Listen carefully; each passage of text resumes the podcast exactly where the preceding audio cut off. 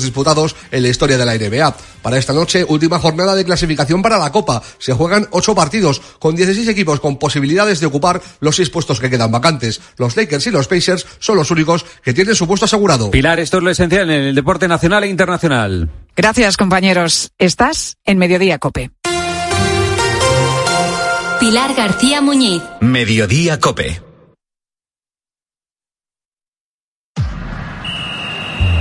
Deportes, deportes, deportes. Cope Bilbao. Estar informado.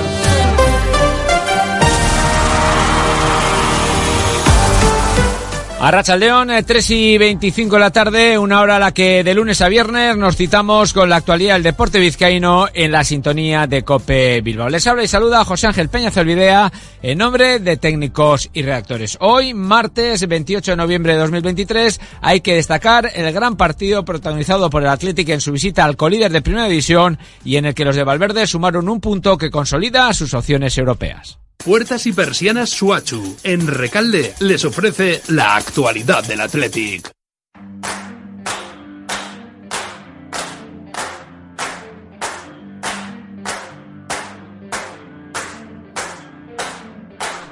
La decimocuarta jornada de Liga en Primera se cerró anoche en Montilivi con ese Girona 1, Athletic 1, un punto de prestigio logrado por el Athletic ante un rival en plena forma, es el colíder de Primera División, el conjunto catalán y además eh, después de un partido en el que incluso los de Ernesto Valverde pudieron merecer algo más eh, que ese simple empate, pero entre otras cosas eh, ofrecieron signos de madurez para mantenerse dentro del duelo después de verse por debajo en el marcador, habiendo errado algunas ocasiones eh, claras y como digo, acabaron el eh, choque presionando a un eh, Girona que como reconocía su técnico se había enfrentado quizás al rival que más dificultades le había puesto en su estadio en lo que llevamos de temporada. Un Girona que hasta el momento lo había ganado todo, salvo la derrota ante el Real Madrid y el empate inaugural frente a la Real Sociedad. Así pues, una victoria, perdón, un empate que dejó muy buen sabor de boca en Ernesto Valverde.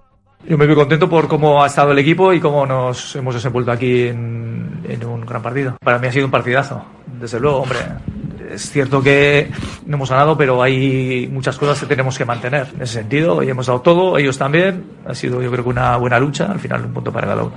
El autor del gol del empate rojo-blanco, Iñaki Williams, entiende que hacia Europa se llegan dando este tipo de pasos en estos campos complicados. Estamos mirando puestos europeos, ese es nuestro objetivo, es lo que nos marcamos a principio de temporada.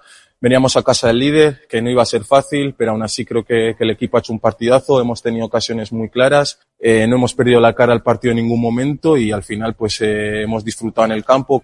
Al margen de las cuestiones estrictamente futbolísticas, ayer volvió a ser eh, protagonista Nico Williams. Ya digo que también por su buen hacer dentro del terreno de juego, pero también fuera porque en la previa del partido Miquel González, el director deportivo rojiblanco, se refirió a su futuro como lo hizo tras el encuentro el propio Nico Williams. En definitiva, mensajes de calma. Eh, le vemos muy muy feliz en el Athletic, tanto él como su entorno, muy centrado en el día a día y en ningún momento no se nos pasa eso por la cabeza. Y vamos, eh, cuando un jugador se quiere quedar y el club quiere que se quede, lo normal es que, que todo termine bien. Bueno, yo estoy feliz en Bilbao y bueno, que la gente tenga tranquilidad, tengo que seguir trabajando y ojalá llegue a la Europa el año que viene. A ver si la Atlética alcanza Europa el año que viene y de una vez por todas eh, tenemos fumata blanca en la renovación de Nico Williams. El Athletic descansa hoy para, a partir de mañana, preparar su próximo compromiso de liga que tendrá lugar el sábado a las cuatro y cuarto en San Mamés ante el Rayo Vallecano. Puertas y persianas Suachu. Puertas de garaje de comunidades, puertas industriales y persianas metálicas para locales comerciales. Estamos en Carretera Larrasquitu, en Recalde. Más información en puertasgarajebilbao.es. Llámenos al 944 65 39 62. Puertas Suachu.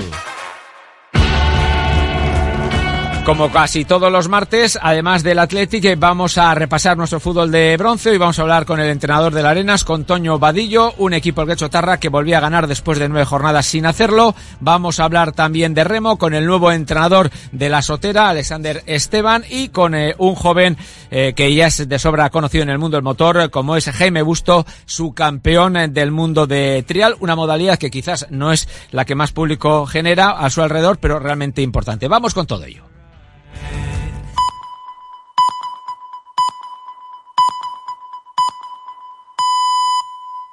Las tres y media, las dos y media en Canarias. Pilar García Muñiz. Mediodía Cope. Estar informado. No desfila en la pasarela de Nueva York o en la de París, pero Aitana López cuenta ya con un buen ejército de seguidores en Instagram, más de 150.000 a día de hoy, que no está nada mal.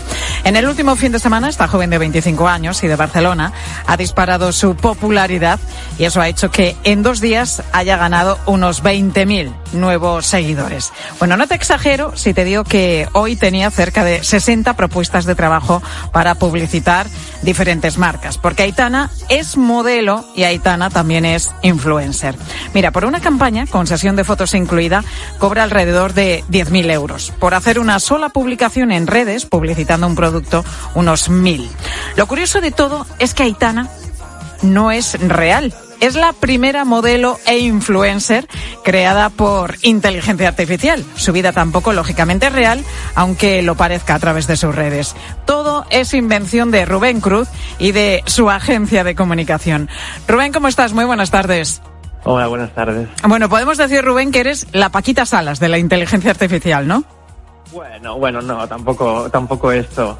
Pero sí, hicimos hicimos, bueno, hemos hecho como, como la modelo y sí, la hemos guiado un poco, sí. Oye, ¿cómo se os ocurrió eh, la idea de dar vida a Aitana? Bueno, realmente mi socia y yo, mi socia Diana, esto no ha sido solo invención mía, sino mi socia también ha tenido mucho que ver.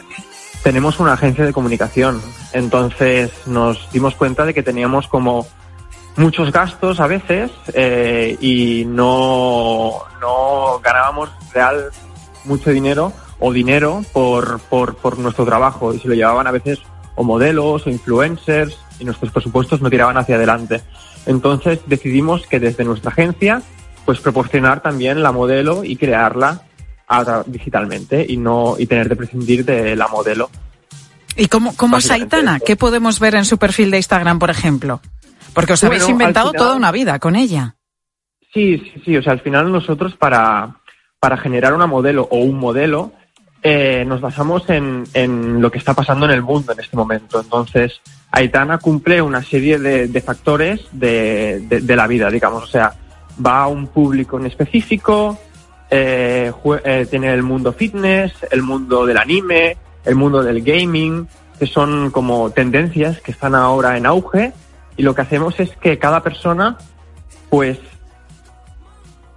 pues, digamos que es, trabaja ese, ese, ese ámbito. Cada modelo no es igual al anterior. Por ejemplo, tenemos a Aitana, que es gamer, pero por ejemplo tenemos a Maya, que es más beauty. o sea que tenéis, que tenéis ya eh, varias eh, modelos o influencers digitales por inteligencia artificial. Aitana es la primera, pero no es la única, ¿no? Por la cuarta ya. Correcto, sí.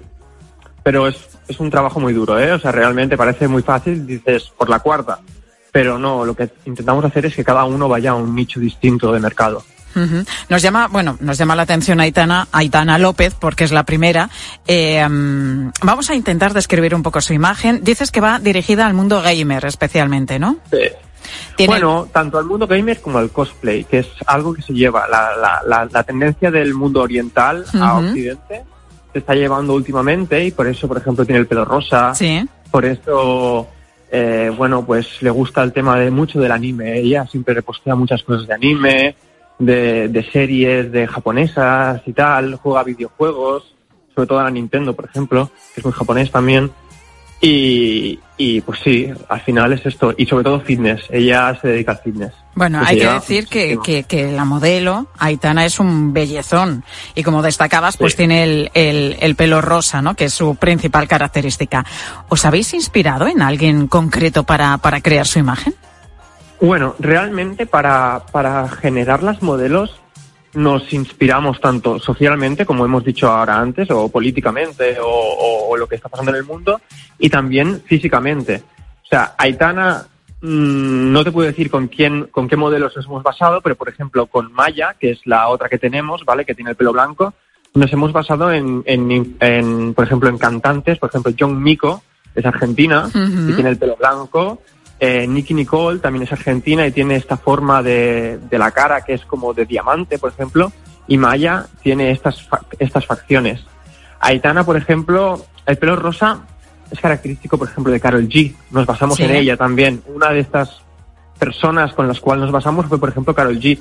Pero, pero nos basamos en cinco o diez personas para, para cuadrar todo y sacar la esencia de cada persona para que funcione. Y personalidades muy diferentes, ¿no? Sí, en teoría sí. O sea, claro, es muy... Te puedo decir que sí, ahora tenemos dos personalidades completamente distintas, pero, pero sí, por ejemplo, Aitana es como muy exuberante y muy rompedora y muy extrovertida, pero por ejemplo Maya es todo lo contrario. Maya es una persona tímida, Maya es introvertida, eh, le gusta no salir tanto ella en las fotografías o en los stories como Aitana, por ejemplo, son personalidades completamente distintas que van a nichos completamente distintos. Y, y en el caso, por ejemplo, de Maya, que nos dices que es mucho más introvertida, eh, eh, las, mas- las marcas, eh, las firmas buscan también ese perfil o triunfa más, Sí. se decantan más hacia Aitana por, por, porque es mucho más llamativa también. Bueno, realmente ahora se están decantando por Aitana básicamente por el furor que ha dado mundialmente. O sea, ya no solo aquí en España, sino, sino en, en todo el mundo y la quieren por el engagement que tiene, o sea, por cómo se comunica con las personas y cómo la gente le gusta a Aitana. Pero, pero a las marcas también les interesa Maya, sobre todo las de beauty, las de, las de belleza. Hay muchas marcas que quieren colaborar con ella porque les cuadra, sobre todo. Nos has dicho que habéis creado ya cuatro, ¿no? Modelos e influencers. Sí. ¿Las cuatro son mujeres? Sí, sí. Sí, correcto, sí, son mujeres. ¿Todavía no habéis explorado el mundo masculino o, o No, sí, o sea... lo tenéis pensado o no? No, empezamos a explorarlo las dos cosas a la vez, el mundo masculino y el mundo femenino. Lo que pasa es que realmente, yo te explicaré dos céntimos, de cinco céntimos, de, de lo que es la inteligencia artificial. La inteligencia artificial se nutre de fotos de la red, ¿vale? Entonces, en la red hay muchas más fotos de carácter, o sea, de femeninas que no masculinas. Entonces, cuando nos ponemos a generar a un hombre, sale mal. Pero bueno, pero sale mal sobre todo las manos, sobre todo los pelos, sobre todo los ojos. Entonces, no sale con la misma calidad que tienen Aitana, Maya o el resto de modelos. Entonces, lo que estamos haciendo es poco a poco nutrirla, pero es un trabajo arduo. Pero sí, realmente tenemos solo mujeres porque salen mejor. No porque realmente no queramos hacer, hacer hombres, sino porque salen mucho mejor las mujeres y en el mundo de la publicidad, y eso es una realidad, siempre se ha utilizado más a la mujer que al hombre. Por eso también muchas marcas también quieren a las chicas y no nos preguntan por chicos. Es, el mercado lo han, lo han enfocado de esta forma y nosotros intentamos también cambiarlo, pero es que hasta la IA no quiere a los hombres, ¿eh? Está costando. Rubén, ¿y las marcas cuando, cuando os llaman y os solicitan presupuesto para, para sus campañas o publicaciones, saben que, que, por ejemplo, Aitana realmente no existe? Sí, ¿O sí, piensan que es una mujer de verdad?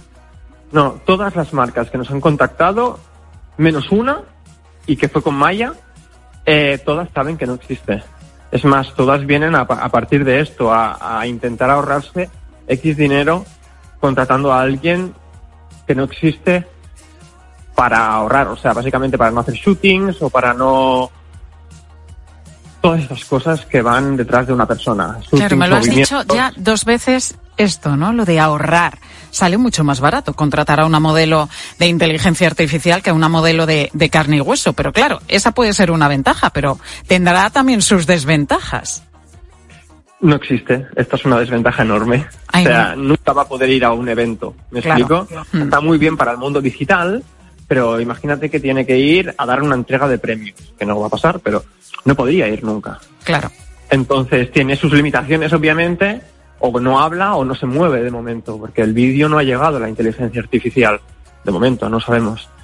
Y, pero sí, tiene sus limitaciones, claro, como todo. ¿Y os habéis encontrado críticas de modelos e influencers por esta competencia que, que ahora al fin y al cabo les está saliendo? Realmente no. O sea, no hemos visto a nadie hablando como negativamente. Tampoco se han, o sea, las influencias y las modelos, no sé si se han enterado o no, pero no han habido muchas críticas. O sea, sí que en nuestras redes sí que tenemos críticas de que nos estamos cargando el mundo desde un aspecto o de otro aspecto de gente que dice, hostia, pues las modelos y las influencers ya no me gustan, me parece bien esta idea que tenéis de hacerlas digitales. O sea, tenemos como las dos bandas, pero no una modelo en sí o una influencer en sí nos ha escrito diciendo, me parece muy mal. O ha hecho algún post diciendo, esto está muy mal. No nos ha pasado de momento. Bueno, pues la verdad que no hay, iba a decir semana, pero es que no hay día ya que no hablemos de la inteligencia artificial y en este caso lo hemos hecho pues porque Rubén Cruz de la agencia de comunicación Clueles nos ha hablado de Aitana, que es la primera modelo e influencer que han creado a través de esta tecnología. Muy interesante la charla, Rubén. Muchísimas gracias por estar con nosotros en mediodía. Así. en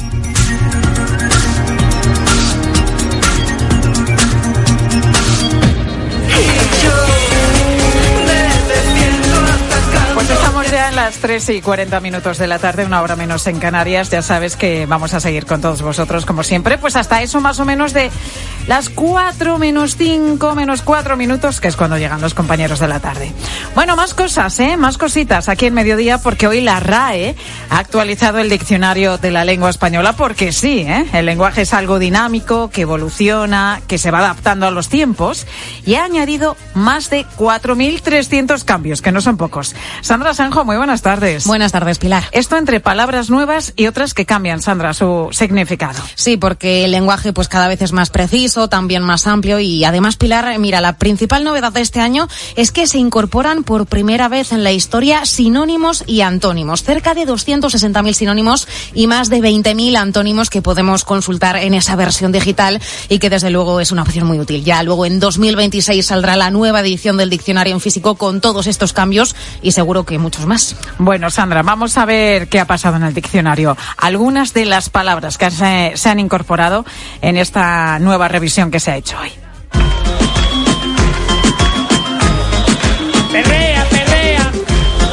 Si es que ya lo decía Chiquilicuatre en 2008, cuando nos representó en Eurovisión con el Chiqui Chiqui. 15 años después, perreo entra en el diccionario de la lengua española. Y se define como baile que se ejecuta al ritmo del reggaetón. Aunque esto del Chiquilicuatre no suena mucho a reggaetón, tampoco Pilar a chunda chunda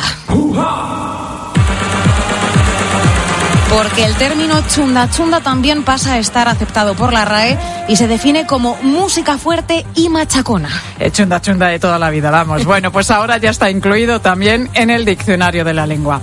Hay además otras novedades relacionadas con la tecnología. Tenemos las cookies, esas que hemos aceptado tantas veces cuando entramos en una página web y que no sabemos muchas veces muy bien lo que significa o lo que supone. O pixelar cuando alteramos una imagen. Pero también la RAE acepta este año la tecnología del bar con V. Pues yo creo que no era fuera de juego, que lo miren el bar. Yo creo que no es, ¿eh? Se lo están diciendo, se lo están diciendo. Bueno, ¿cuántas veces hemos escuchado bar en el tiempo de juego de la cadena COPE con nuestros compañeros? Ahí escuchábamos, por ejemplo, a Manolo Lama. El bar que tantos debates genera y que cinco años después de su implementación en el fútbol español, pues ahora se acepta como acrónimo de videoarbitraje, ambos ya incluidos en la actualización de este año. Y Sandra, también hay novedades sobre gastronomía. Aquella noche fue un desastre. No me comí un colín. Bueno, Mecano ya hablaba de los colines en 1988 y seguro que este pan viene de mucho antes. Es una de las cosas que desde luego a mí más me han sorprendido de esta actualización de la red Pilar, que colín no estuviera aceptado. Se define como pieza de pan cilíndrica, no se han complicado aquí mucho la vida, y lo mismo pasa con otro pan, con la regaña, que también se incluye este año y posturea para que el mundo lo vea. Que la vida con un filtro no es tan fea. Y otras curiosidades, el verbo posturear, que se suma a postureo, que ya fue incluida en 2017. Y luego, pues hay otros términos a los que se les añade una nueva acepción. Pues, por ejemplo, es el caso de crack, como persona que destaca extraordinariamente en algo, o tóxico, que ya no solo se aplica a sustancias, sino también, por ejemplo, a relaciones. Bueno, pues ya ves, algunas de, son algunas de las incorporaciones al diccionario de la lengua, colines, eh, regaña, posturear, crack. Fíjate, yo pensé que crack estaba ya aceptada videoarbitraje como bar, eh, pixelar, cookies buenos. Muchas, muchas incorporaciones, muchos términos que aparecen a partir de ahora en el diccionario de la Real Academia Española. 4.300 cambios, te decíamos hace un momento, este año, que vamos a ver qué le parecen al profesor Fernando Vilches, titular de Lengua Española de la Universidad Rey Juan Carlos. Profesor, muy buenas tardes. Buenas tardes, Pilar. ¿Qué le ha parecido esta actualización del diccionario? Muy bien, yo creo que es lo que decías tú antes, que la lengua es viva, es un organismo vivo, las palabras tienen su biografía, nacen, se crecen, eh, se relacionan, cambian de, de significado, es, es algo normal. Yo siempre defino el, el léxico como la ropa de la gente en un armario, ¿no? Entonces, el, el- hay ropa, Pilar, que nos ponemos a diario. Esa es la, la lengua común que más usamos. El diccionario son unas 2.000, 3.000 palabras que usa la gente joven de eso, ¿no? Luego tenemos la ropa que antes se llamaba de los domingos, que sería el lenguaje académico, el lenguaje Qué buena fino. comparación. Y por último, claro, tenemos el- los arcaísmos, que es ese pantalón de campana que algunos de nosotros tuvimos cuando éramos jóvenes y que lo tenemos en el armario por recuerdo, pero que no lo usamos nunca por da vergüenza. Y esos pasan a ser arcaísmos desusanos. Eso es un poquito la historia de las palabras. Profesor, hemos repasado, Sandra y yo, mi compañera y yo, algunas de las palabras, bueno, poquísimas, porque claro, hay muchas las que se han incorporado, Sí, bueno, claro. pero las más llamativas, chunda, chunda, eh, que decíamos también, perrear, bar, eh, no sé, de, de todas estas, o de las que ha podido leer en el día de hoy, ¿cuál es, no sé, la más, eh, la que más le ha llamado la atención? ¿La que más le gusta más- o todo lo contrario, la que más, la le que- disgusta? La que más me gusta es por si acaso. Un por si acaso, que era lo que llevaban en, en Venezuela y en Argentina, es una bolsita que llevan con cosas por si acaso pasa algo, ¿no? Anda. Le voy a proponer, a, claro, a la academia le voy a proponer el pollaque. El pollaque es eh, léxico para recién jubilados como yo, donde mi hija dice, papá, pues ya que no trabajas, vete a comprar mi mujer, cariño, pues ya que no trabajas, vete a esto otro. Y luego mi yerno, pues ya que no ta- tal. Así que es una palabra bonita. Bueno, el por si acaso me gusta mucho porque el por si acaso podría ser el bolso de cualquier mujer, donde llevamos de Claro, todo por si acaso. ¿eh? Y es en el que no encontráis nada, ni vosotras, ni vuestra pareja, ni nadie. O sea, cuando llaman por teléfono, cógemelo, Fernando, en el, en el bolso. Digo, no, no, por lo tengo que dar la vuelta entero y sacarlo todo. Eh, me parece que los bolsos vuestros son, son interminables, ¿no? Por si acaso, por si acaso, profesor, preciosas. que nunca se Por sabe. si acaso, claro, nunca se sabe, ¿no? Es verdad. Entonces, esa palabra es preciosa. A mí la que no me gusta es ya no mami. Bueno, no pasa nada. Quiero decir que hay, hay palabras preciosas y, todo eso, pues es que quiere decir que el lenguaje español está muy, muy, muy bien. Y decía ahora, profesor, que usted va a proponer esta palabra, ¿no? ¿Cómo era? ¿Cómo era lo que me decía? Pollaque. Pollaque, pollaque, que, que esto me- igual me podría hacer esto otro. Porque Porque, joven y te queda mucho para trabajar, pero yo ya es que acabo de jubilarme y es que me dicen, mata otro. Porque, profesor, cualquier ciudadano eh, puede proponer palabras. Sí. ¿Cómo, Sí, funcionan estos lo- cambios? ¿Cómo se aceptan estas mira, palabras? Tienes una en la página web de la academia que funciona muy bien. Hay una hay un, un apartado que dice proponga usted una palabra, ¿no? Entonces la propones y le das un porqué a esa propuesta. Y usted que la digo mucho en mi barrio, que esto es de la época donde yo la oía, porque muchas de ellas que oye la gente son arcaísmos, pero de que te decían nuestras abuelas, y esto está en el diccionario hace mucho tiempo, ¿no? Entonces, esa palabra que se propone en esa parte de la página web de la academia, la academia la recoge y la manda al Instituto de Lexicografía que es la, la, la institución, o sea, el organismo que se dedica a estudiarlo. Va mirando si se ha usado, lo, si habéis usado vosotros los periodistas, si lo usa la gente joven, si está en las redes, va mirando mucho. Luego se decía Santiago Muñoz Machado, director, el buen director de la academia, es un buen director de esta academia nuestra, que a veces pueden pasar dos años o mucho más, claro. Entonces, una vez que el Instituto de Lexicografía le da el visto bueno, pues si la palabra es científica, pues va a la comisión científica de la academia. Si es eh, médica, pues a la comisión médica. Si es de música, si es de gastronomía, todo lo que habéis dicho, pues hoy, en- en- antes de intervenir yo, pues todo eso son de las comisiones que van diciendo, pues eso, el COLIN, pues es la comisión que se dedica a las palabras de gastronomía. Pero ¿cómo que, la- no, eh, profesor, cómo es posible que no existiese colín eh, en el diccionario Pues no lo sé. si, si los colines Sí, existen en nuestras verdad. casas de, de toda la vida? Cuando no hay pan siempre hay vida, claro. colines.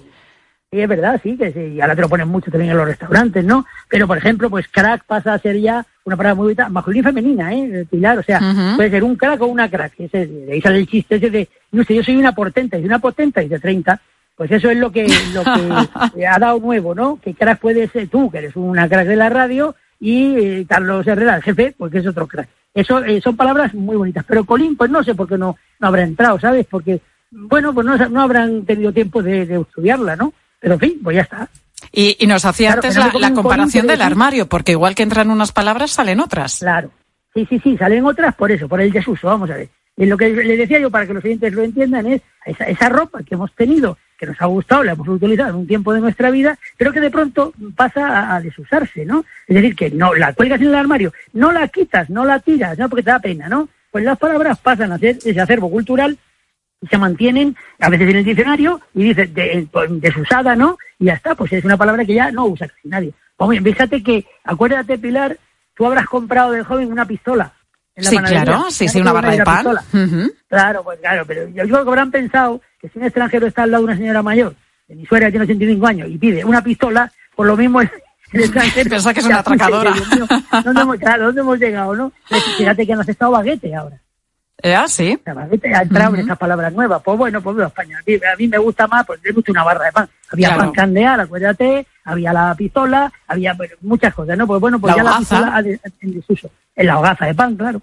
Bueno, pues la pistola eso. es una de las típicas que están en desuso. Pero lo bueno es que, como estamos contando, el lenguaje es algo vivo, es algo dinámico, que cambia y evoluciona, pues como evolucionamos todos nosotros. Profesor Fernando Vilches, como siempre, un placer charlar sobre el lenguaje, que aprendemos mucho siempre con usted, profesor. Gracias por, Gracias, por estar con nosotros. A vosotros un saludo. Bueno, gracias también a ti, Sandra Senjo. A ti, Pilar. Y precisamente, mira, hablando de palabras, sobre esto os preguntábamos hoy a los oyentes de mediodía, ¿cuál es tu palabra preferida y por qué? ¿Y cuál es esa palabra sobre la que a lo mejor has tenido siempre dudas y no sabes si la empleas bien o mal? O esa otra palabra que se te resiste, la pronuncias de aquella manera y te sueles atascar con ella. Ángel Correas, buenas tardes. ¿Qué tal, Pilar? Muy buenas. ¿Qué nos han dicho los oyentes? Mira, Gloria nos cuenta que tiene problemas por haberse cambiado de comunidad autónoma con de las palabras. Vivo en una comunidad autónoma que no es la mía, pues muchas veces tengo que pensar, a ver, porque claro, hay palabras como chipiar, que es ir mojado, que eso solo lo entendemos en Zaragoza, o de propio, que es ir a propósito eh, a un sitio, y esas cosas pues hay que pensarlas, porque si no, no te entienden. Claro, chipiar es mojar, ¿no? Sí, sí, sí, yo lo entiendo así, Ah, sí, yo, yo no, no había escuchado chipiar, no sabía, no tenía muy claro qué era. Bueno, a lo mejor estamos equivocados, pero ella dice que chipear es mojar. O sea, tú cuando mojas en un plato, chipias. Eh, eh, yo no sé si lo dice en ese sentido o porque está chipeando, que es que esté como lloviendo suavemente. Ah, ¿sabes? claro, es Yo un término de así. Zaragoza, por eso te pregunto. Que Sí, tú eres bueno, de la puede tierra. ser, pero vamos, yo lo interpreto así. Bueno, bueno, pues es lo que nos dice Gloria. Vamos a escuchar a Jesús que dice que aprendió muchas palabras nuevas durante la carrera. Yo estudié Derecho y le tengo mucho cariño a la primera palabra extraña que aprendí en la carrera, que fue consuetudinario. Bueno, palabras sí es verdad que no es fácil, además de, de pronunciar, Es aquel- consuetudinario. ¿Sabes cuál es? Aquel derecho procede de la costumbre. Claro que tú también, además de ser de Zaragoza, has estudiado Derecho. empecé, bueno, estudié, empecé a estudiar derecho, lo que pasa que yo iba torcido, entonces, entonces aquí ya no había forma de Se torció tanto que acabó siendo periodista. En fin, estas cosas que suceden hasta en las mejores familias. Isabel de Málaga nos cuenta cuál es su palabra favorita y fíjate, no es en español. Pues mi brindis favorito es lejayim. Es una palabra hebrea que me encanta y que es un brindis a la vida, a la esperanza. Lejayen, lejayen, la palabra preferida de, de Isabel. Bueno, Ángel Manuel de Córdoba eh, nos dice que él no se traba ni diciendo las palabras más raras que te puedas imaginar. Anda. A mí lo que más me gusta decir es botijo, desimbotijónate. botijo, desimbotijónate. Ay, yo eso no lo sé decir. Y otra que me gustaría es que tuviese, que tuviesen en, en la Real Academia es chorumbo. Chorumbos. es un chorizo, pero, pero con, con estrellas. Un chorizo no de comer, Una sino persona de, que- que de- manda, vamos, que roba, Un chorumbo, menudo chorumbo estás hecho. Bueno, nuestra oyente Marisa, ella es de Cádiz y nos da una clase, como no, de palabras gaditanas. Bueno, mi palabra preferida es tenguerengue. No sé si es del diccionario de, del profesor Pedro Payán Sotomayor, que es gaditano, y que eh, escribió un libro sobre palabras que se utilizaban aquí en Cádiz y en Andalucía, y que tienen su significado peculiar. Eh, tenguerengue para mí es una cosa que está a punto de caerse, de estropearse, o, que está en mal estado y- y va a desaparecer. Tenguerengue, que no tiene estabilidad. Palabra gaditana, bueno, sabes que los gaditanos Sí. tienen un, vamos, un argot de prácticamente arte propio. Aparte de palabras que utilizan ellos con muchísima gracia, muchísimo arte, también muchas expresiones. Me acuerdo Luis, nuestro compañero, que nos decía, no ni na, no es una palabra, son varias, pero no ni na, ¿no? Muchas expresiones, pues eso. Es que no solo la palabra. que utiliza- ¿Y cómo lo dicen? Exacto. ¿Eh? ¿Cómo lo dicen? Bueno, y acabamos con Mariano de Santander, que dice que tiene, oye, mira, un vocabulario bastante amplio y peculiar. Pues una palabra que inventé, entre comillas, era biciclista. En vez de ciclista, biciclista. Y luego tengo la costumbre de llamar a todo el mundo doctor. Cuando veo a alguien, en vez de llamarle por su nombre, pues siempre digo doctor, ¿no? En plan así cercano. Qué bueno, ¿no? Bueno, está bien. Bueno, lo de biciclistas, sí, bueno, es, es, es una forma de unir, ¿no? Verá, porque no Ciclista Eso lo había escuchado más veces, sí, ya lo yo de los también. biciclistas. Pero lo de llamar a la gente doctor, ¿no? Porque les puedes llamar amigo, les puedes llamar eh, no Tronco. sé, tronco, doctor. bueno, pues es la forma también con la que se refiere Mariano a, a, a sus amigos, a su gente, pues para mostrar también cercanía, proximidad. ¿Tú tienes una palabra preferida? Eh, palabra preferida, pues eh, ahora mismo me pillas aquí en blanco, ¿eh? Me has dejado totalmente. A mí me gusta mucho una palabra que se llama eh, que es almazuela, Ah. que es la técnica que se, como el patchwork, Sí. ¿sabes lo que es? Eh, que trocitos de tela que se van juntando pues para hacer, por ejemplo, una colcha. Sí. Bueno, pues en español suena mucho más bonito y se llama así, almazuelas. Pues mira, me la apunto, que queda muy bien. ¿A que sí? Vamos con Pilar Cisneros, que seguro que tiene muchas palabras que decirnos ahora para contarnos los temas que van a tratar pues enseguida. Sí, hablando de las palabras, como luego eh, saludamos a Lorenzo Silva, que es escritor, también le vamos a preguntar ¿eh? por estas incorporaciones al diccionario de, de la lengua española, a ver qué opina, ¿vale? Y aparte de esta cuestión, ¿te has preguntado alguna vez a dónde va la ropa usada que muchas veces metemos en los contenedores de ropa usada, Pilar? Bueno, pues sí que me lo pregunto, sí, mucha gente sé que también. Pues lo vamos a averiguar también esta tarde, en un ratito. En la tarde de Cope enseguida. Te dejo con ellos, con Pilar Cisneros y con Fernando de Aro. Muchas cosas, ¿eh? Tienen que contarte desde ya mismo.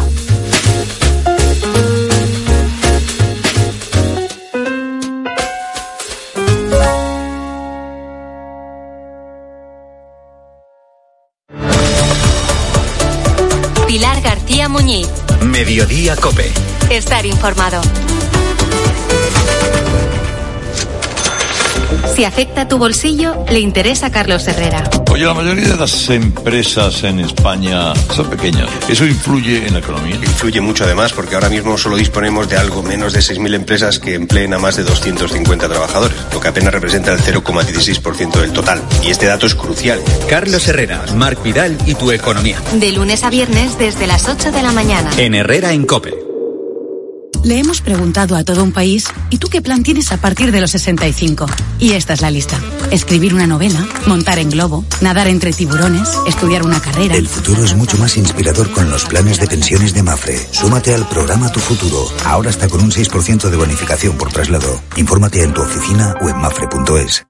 La gama eléctrica Citroën Pro se carga en la descarga o cuando acabas la carga. La de cargar, no la del punto de carga que viene incluido. Y cargado viene también tu Citroën Iberlingo con condiciones excepcionales financiando. Vente a la carga hasta fin de mes y te lo contamos. Financiando con Stellantis Financial Services. Condiciones en citroen.es. Elige tu Cope Bilbao. 97.8 y Cope Más 95.1 FM. Jamonería y restaurante Ver en Bilbao. Los mejores jamones, embutidos y carnes procedentes de cerdos de raza 100% ibérica. Nuestros productos ibéricos recién elaborados, listos para llevar y degustar en tu casa. Y en nuestro restaurante encontrarás la mayor variedad de carnes de cerdo 100% ibérico, elaboradas en nuestra exclusiva parrilla de leña. Ver Bilbao, tu jamonería y restaurante. El Marqués del Puerto 11. Gracias a Cope Bilbao y Miel Valdexálima podrás conseguir una fantástica cesta de Navidad. Escríbenos un correo a bilbao.cope.es y respóndenos a esta sencilla cuestión. ¿En qué zona están ubicadas las colmenas de miel Valdexálima? Entre todos los acertantes sortearemos esa cesta de Navidad que también incluirá los productos estrella de Miel Valdexálima. Apicultura sostenible. Recuerda bilbao.cope.es. Expósito. Lo que ocurre. Relevante. Contrastado. Entender. Incisivo. Protagonistas. Directo.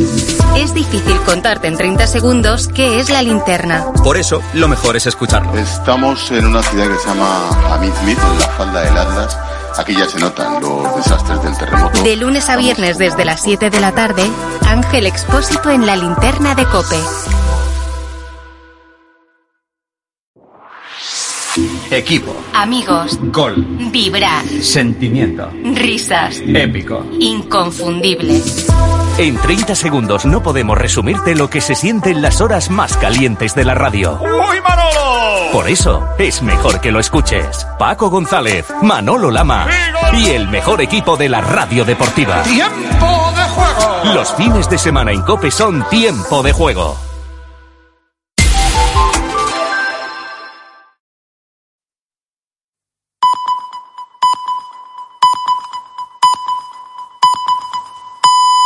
Las cuatro, las tres en Canarias. Con Pilar Cisneros y Fernando de Aro, la última hora en la tarde. Cope, estar informado. ¿Qué tal? Buenas tardes a la gente gente.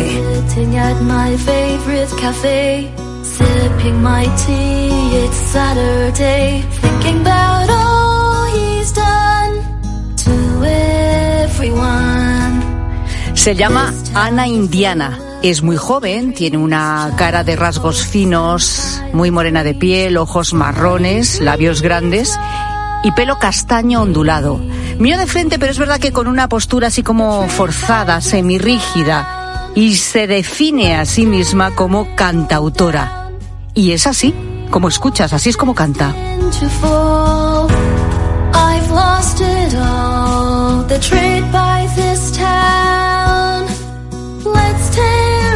No sé si te gusta su voz o su música, pero que sepas que esta es su primera canción y que tiene todo el tiempo del mundo para mejorar.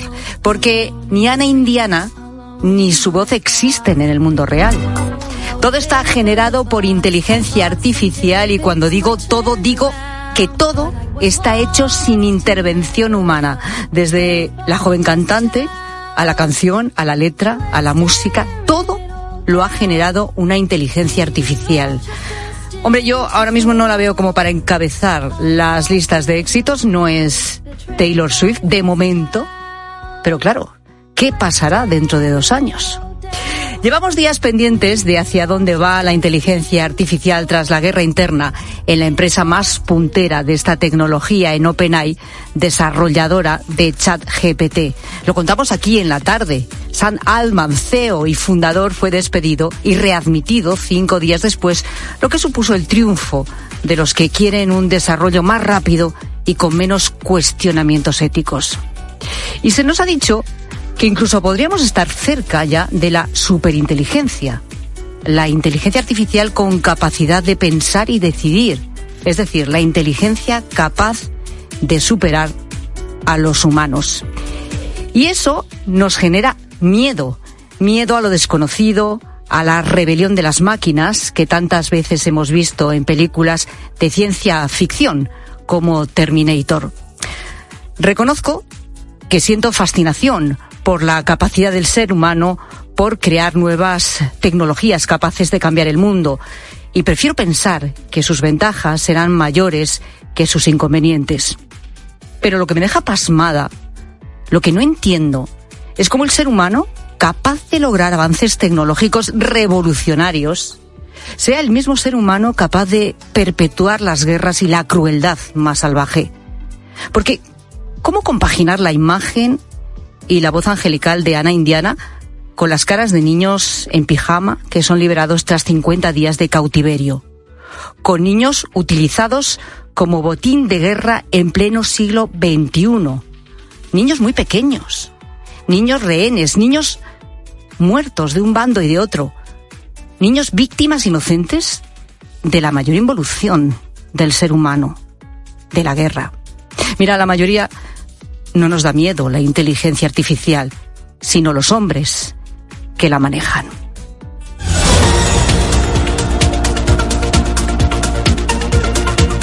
Y contamos también que hoy se cumple una semana de la detención de tres personas presuntamente implicadas en el intento de asesinato de Alejo Vidal Cuadras el pasado 9 de noviembre en pleno centro de Madrid.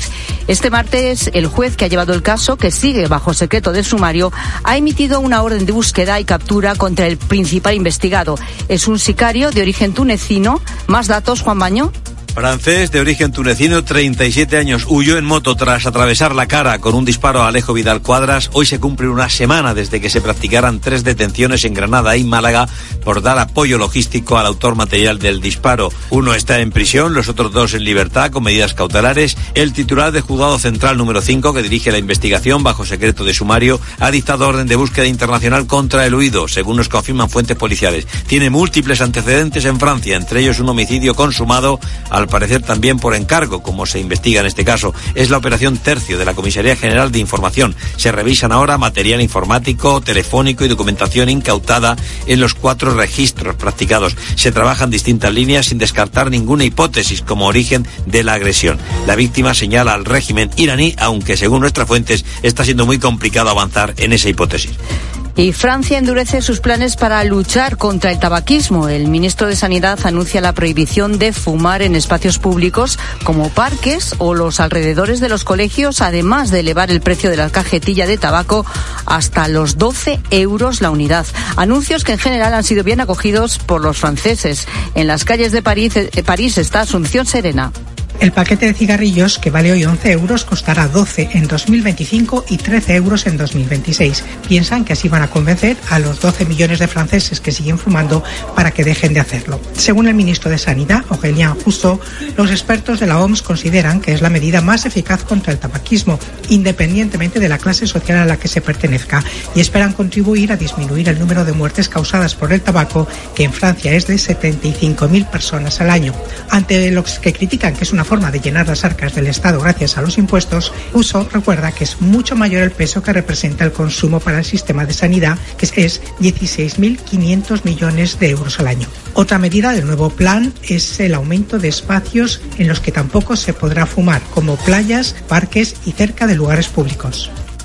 Y el presidente de la conferencia episcopal, el cardenal Juan José Omella, el secretario general César García Magán y el responsable de la subcomisión de seminarios, Jesús Vidal, acaban de comparecer en el Vaticano tras la reunión que los obispos han mantenido esta mañana con el Papa Francisco. Juntos han abordado el reto de la formación de los futuros sacerdotes en España. Eva Fernández.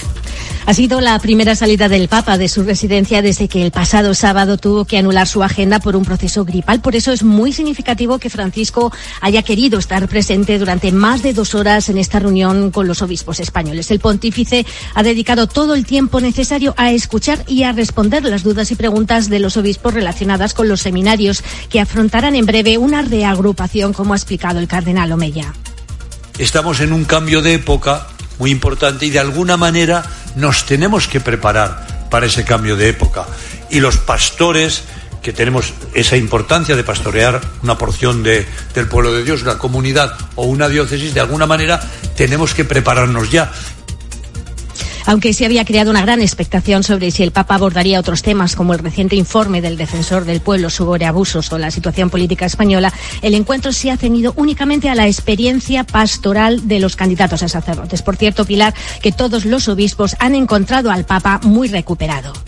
Gracias, Eva. Y hoy regresa la Champions, Luis Monilla. Con la quinta jornada de la fase de grupos, partidos de hoy, Fútbol Club Barcelona Oporto y Feyenoord Atlético de Madrid. Si Barça y Atlético ganan, estarán en octavos de final. El Barça además como primero de grupo. En los azulgranas es baja Ter Stegen, en el Atlético de Madrid habla el presidente Enrique Cerezo. Estamos de moda y que ahora resulta de que tenemos que ganar. Sí que lo dice.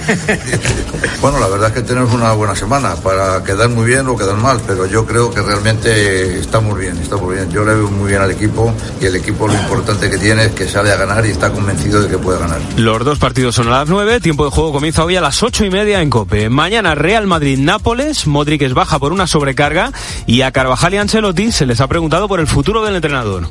Yo por mí que estuviese todos los años que el club y él quisiesen en este, en este club, ¿no? Creo que hay pocos entrenadores que puedan hacerlo mejor que Carlos en el Real Madrid. ¿Qué tal, Carlos, aquí? Eh, si dependiese solo de ti, ¿Tú seguirías la próxima temporada? ¿Puedes asegurar que puedes seguir la próxima temporada? Te doy la oportunidad de hacer una otra pregunta distinta.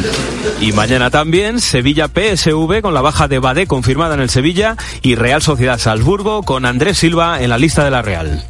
Tiempo ya para la información de tu cope más cercana. Pilar Cisneros y Fernando de Aro. La tarde. Cope Euskadi.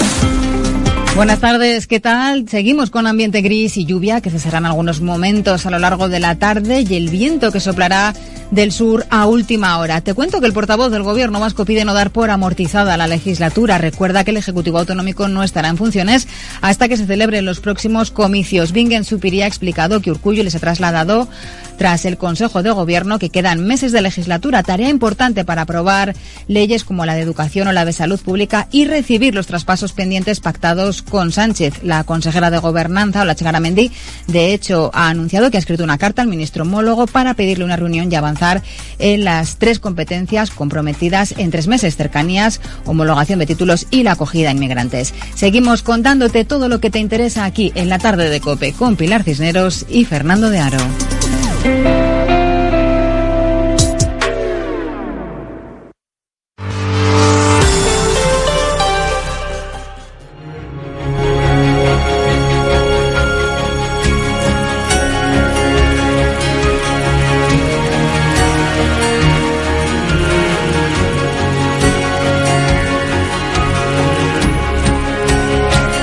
vez te has preguntado a quién le llega la ropa que donas? Porque seguro que lo has hecho más de una vez, ¿no? Yo, yo también. Llevar la ropa a contenedores colocados en la calle donde se recoge pues esa ropa que ya no usas y que está en buen estado. Bueno, de hecho la última vez que he llevado ropa ah, pues ha sido pues, hace poco más de un mes cuando cuando hice el cambio de armario. ¿Dónde va realmente esa, esa ropa que donamos? Bueno, la mayoría de nosotros pensamos que rápidamente llegará a manos de otra persona que lo necesite. Y así, indirectamente, pues hombre, les habremos ayudado y sobre todo le habremos dado también a esa prenda, pues como quien dice, una segunda vida. Pues fíjate, Greenpeace se ha hecho esta pregunta y para conocer la respuesta ha puesto en marcha un experimento ha elegido 29 prendas donadas a contenedores de la vía pública y a tiendas de las marcas más conocidas en nuestro país, porque también en estas tiendas se recoge ropa, y les ha puesto a cada una de ellas un mini geolocalizador para poder seguirles el rastro y conocer el destino final de estas prendas.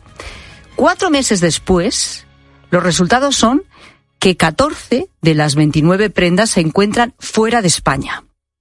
Algunas están en la India, otras en Marruecos, en Egipto o Pakistán. Pero ¿esto qué nos quiere decir? Bueno, también te adelanto un dato que es muy llamativo. Solamente una prenda de las 29 ha conseguido llegar hasta otra persona. Se trata de una chaqueta vendida en una tienda de segunda mano en Rumanía.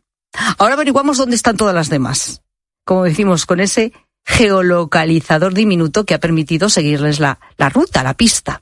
Pero antes voy a saludar a Lorenzo Silva, es escritor, es columnista, colabora con la tarde los martes y los jueves. Hola Lorenzo, ¿cómo estás? Muy buenas tardes. ¿Qué tal? Buenas tardes, Pilar. Es de esas preguntas que nos hacemos todos, porque yo creo que quien más, quien menos, bueno, pues cuando ya ve que dice esto ya lleva en el armario 15 años, no me lo pongo nunca, pues hombre, eh, lo voy a quitar de aquí, pero no, no quiero tirarlo, lo voy a donar a uno de estos contenedores, porque además se encuentra en buen estado y ahí lo dejas. Y no por nada, no, no, no sé si, ni siquiera por desconfianza, pero muchas veces uno piensa, oye, ¿y esto dónde irá realmente a parar? No sé si tú te lo has preguntado alguna vez. Sí, alguna vez. Al final, cuando te deshaces de una prenda echándola a un contenedor, eh, bueno, normalmente vas al que tienes más cerca, ¿no? Al que te resulta más cómodo, con lo que no haces demasiadas preguntas o no sabes muy bien dónde va a ir eso. Yo, la verdad es que cuando hago un gesto de ese tipo, pues acepto que, que pueda pasar cualquier cosa, ¿no? Es como cuando eh, te encuentras a alguien que te está pidiendo en la calle o en el metro, ¿no? Y decides darle un- algo, ¿no? Para, para ayudarle. Pues oye, no sé, hay, que renunciar a saber si se lo va a gastar en comer si se lo va a gastar en cosas malas, ¿no? Quiero decir, cuando te desprendes de algo, pues al final, eh, ya lo decían los romanos, ¿no? Las cosas abandonadas son de- del primero que las coja. Pero quizás sería interesante, ¿no? Sería interesante que hubiera algún tipo de organización, ya sea no gubernamental o de otro tipo, que fiscal que permitiera fiscalizar y permitiera, en cierto modo, auditar, entre comillas, lo que hace y se postulara, bueno, pues como una opción preferente, ¿no? Eh, estaría bien, estaría bien. Yo creo que, que muchos de nosotros nos plantearíamos a lo mejor, en lugar de ir al contenedor más cercano, que no sabemos de qué es, sencillamente es el que nos pilla más cerca, pues no sé, a lo mejor agarrar el coche y hacer 15 minutos para ir a un sitio donde tengamos la sensación de que nuestra donación va a ser de más y de verdadera ayuda para alguien que lo necesite, que no esa incertidumbre o esa, ese desconocimiento que yo creo que todos aceptamos respecto del destino final de estas donaciones. Mm. No, me parece muy interesante eso que has dicho, de que cuando realmente donas alguna de esta ropa ya ni te planteas, ¿no? ¿Cuál es, en ese sentido, el, destino? Pues dices, bueno, mira, pues al final acaba en, en manos de alguien que acaba vendiéndola por otro lado, pues, pues bueno, pues ¿qué, le vamos a hacer? Yo tampoco me lo planteo, me lo planteo un poco como tú, pero quizá lo que no nos gustaría es que no acabara, no en manos de alguien, ¿no? Es decir, que si, si además es un, una ropa que realmente está en buenas condiciones, pues acabara, no sé, en un vertedero y encima en un vertedero a lo mejor de, de países, eh, pues, eh, del otro lado del mundo.